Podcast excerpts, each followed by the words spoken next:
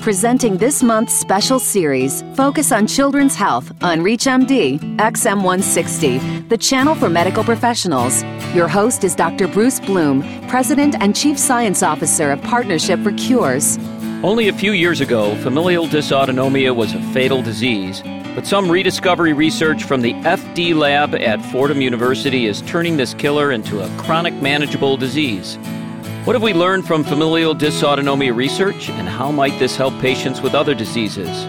Joining me to provide an update on current FD research and treatment is Dr. Berish Rubin, professor in the Department of Biological Sciences and head of the Laboratory for Familial Dysautonomia Research at Fordham University. Dr. Rubin, thank you for joining us and welcome back to ReachMD. Thank you very much, Dr. Bloom. I appreciate the opportunity. So, give us a little bit of background on familial dysautonomia. What kind of gene defect is it, and what kind of impact does it have in utero and after birth? Familial dysautonomia is a disorder of the autonomic nervous system that affects the development and survival of various neurons. Individuals with familial dysautonomia have symptoms that one would expect from somebody who has a deficit in their autonomic nervous system. The mutation that causes familial dysautonomia was identified approximately 10 years ago. It turns out that this mutation is in a gene called IKBKAP, which has really no significance to familial dysautonomia. The name of that gene is quite irrelevant to the disorder itself. The mutation in IKBKAP, or IKAP as we like to call it, is an unusual mutation it is a mutation that is occurring in a location that is not in the coding sequence of the gene. It's a mutation that occurs in an intronic sequence next to the coding part of the gene. And what this mutation does is it alters the splicing or the processing of this gene so that the individuals who are homozygous for this mutation are unable to form adequate amounts of this protein product. Tell us a little bit about the research that you undertook, oh, three to five years ago or longer, that increased the IKAP for FD patients and how you went about that research. Our work with familial dysautonomia started with the identification of the mutation responsible for familial dysautonomia. This mutation is in a sequence adjacent to an exon that plays a role in the regulation of the splicing or the processing of this transcript. What we noted early on when working with cells from individuals with familial dysautonomia is that this mutation was not a mutation that completely blocked the production of the transcript. In fact, this type of mutation we refer to as a leaky mutation. Some functional transcript is in fact produced in cells from individuals with familial dysautonomia. Noting the leaky nature of this mutation, we wondered whether exposure to various compounds could alter the splicing process whereby we could increase the amount of the functional transcript that would be produced in cells derived from individuals with familial dysautonomia and then eventually with individuals who have familial dysautonomia. So your job was to try and increase the leakiness? That's exactly right. We wanted to increase the leakiness so that more would leak through in a functional manner. And how much does the average FD patient have of functional protein to start with? We would estimate that they have about 10% or maybe even somewhat less than 10% of what an individual who is not carrying this mutation would have. So you started scanning some compounds. Which ones did you look at and how did you identify them? We gathered up many different compounds in the laboratory, those that would be characterized as pharmaceuticals and those that would be characterized as nutraceuticals.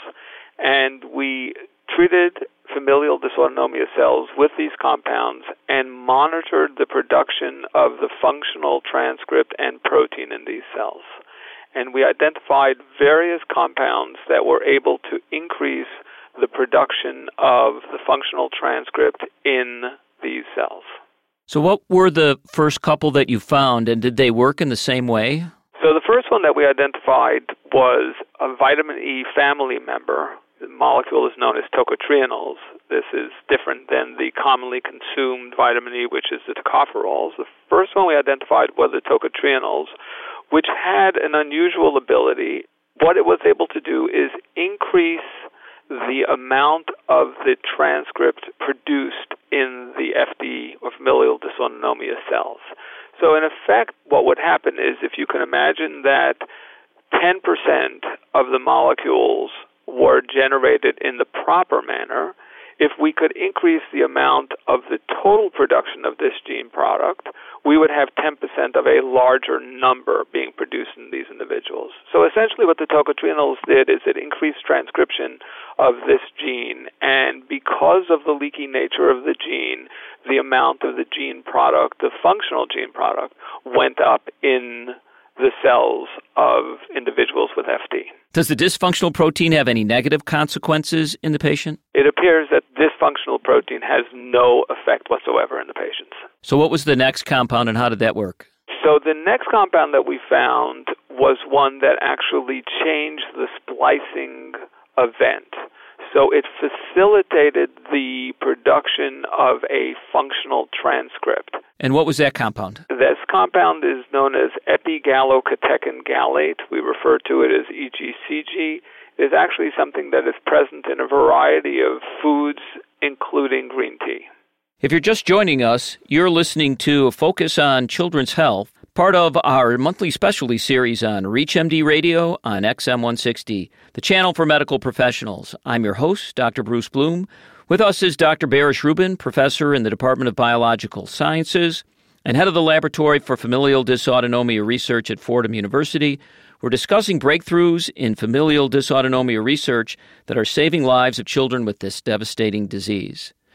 So now we've got a couple of natural compounds, tocotrienols and EGCG. What was the next thing? I understand it was another natural compound. So, as we continue to hunt for compounds that will impact the level of this functional gene product, we continue to scan large numbers and large banks of compounds. And interestingly enough, the most recent finding we had identified that vitamin A and provitamin A's have the ability to increase the rate of transcription of the IKAP gene, working somewhat like the tocotrienols works, and thereby increases the amount of the functional gene product that is produced in FD derived cells. Can a patient take all three of these compounds at the same time? They actually are taking all three of these compounds at the same time. The children started off taking the tocotrienols because that was the first item identified, and then they added to their repertoire the EGCG, which they take in the form of green tea, and this most recent addition of vitamin A or beta carotene is added to their repertoire. So, your latest breakthrough in familial dysautonomia research sounds like a Sherlock Holmes story with lots of sleuthing related to a single patient. Can you fill us in on this fascinating story? This story, and I appreciate your characterization of fascinating because it truly is. This story actually begins several years ago when we were trying to understand why these children have periods of what we call hypertensive crisis. These periods are frightening events. The children's blood pressure reach levels that have caused strokes in some children. And the trigger for this was unknown. Having had contact with numerous patients who had these ongoing events, we began to interview them to ask them questions about their diet and their lifestyle in relation to the timing of these hypertensive crises. And after doing some reasonable investigation, it occurred to us that the trigger for crisis could be a compound known as tyramine, which is commonly present in certain foods. The processing of tyramine in one's body is done by a molecule called monoamine oxidase. Monoamine oxidase converts the tyramine into a non toxic component in you and I.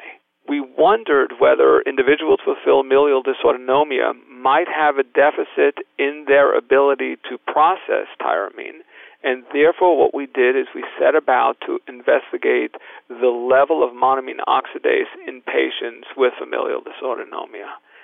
And to our surprise, we found that their levels of monoamine oxidase are far lower than they are in control individuals.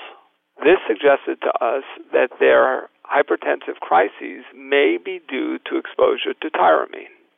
As we continued to follow this train of thought, and as we continue to get further reports on hypertensive crises in these children with familial dysautonomia, we could see a direct correlation between the ingestion of tyramine containing foods and the precipitation of these hypertensive crises.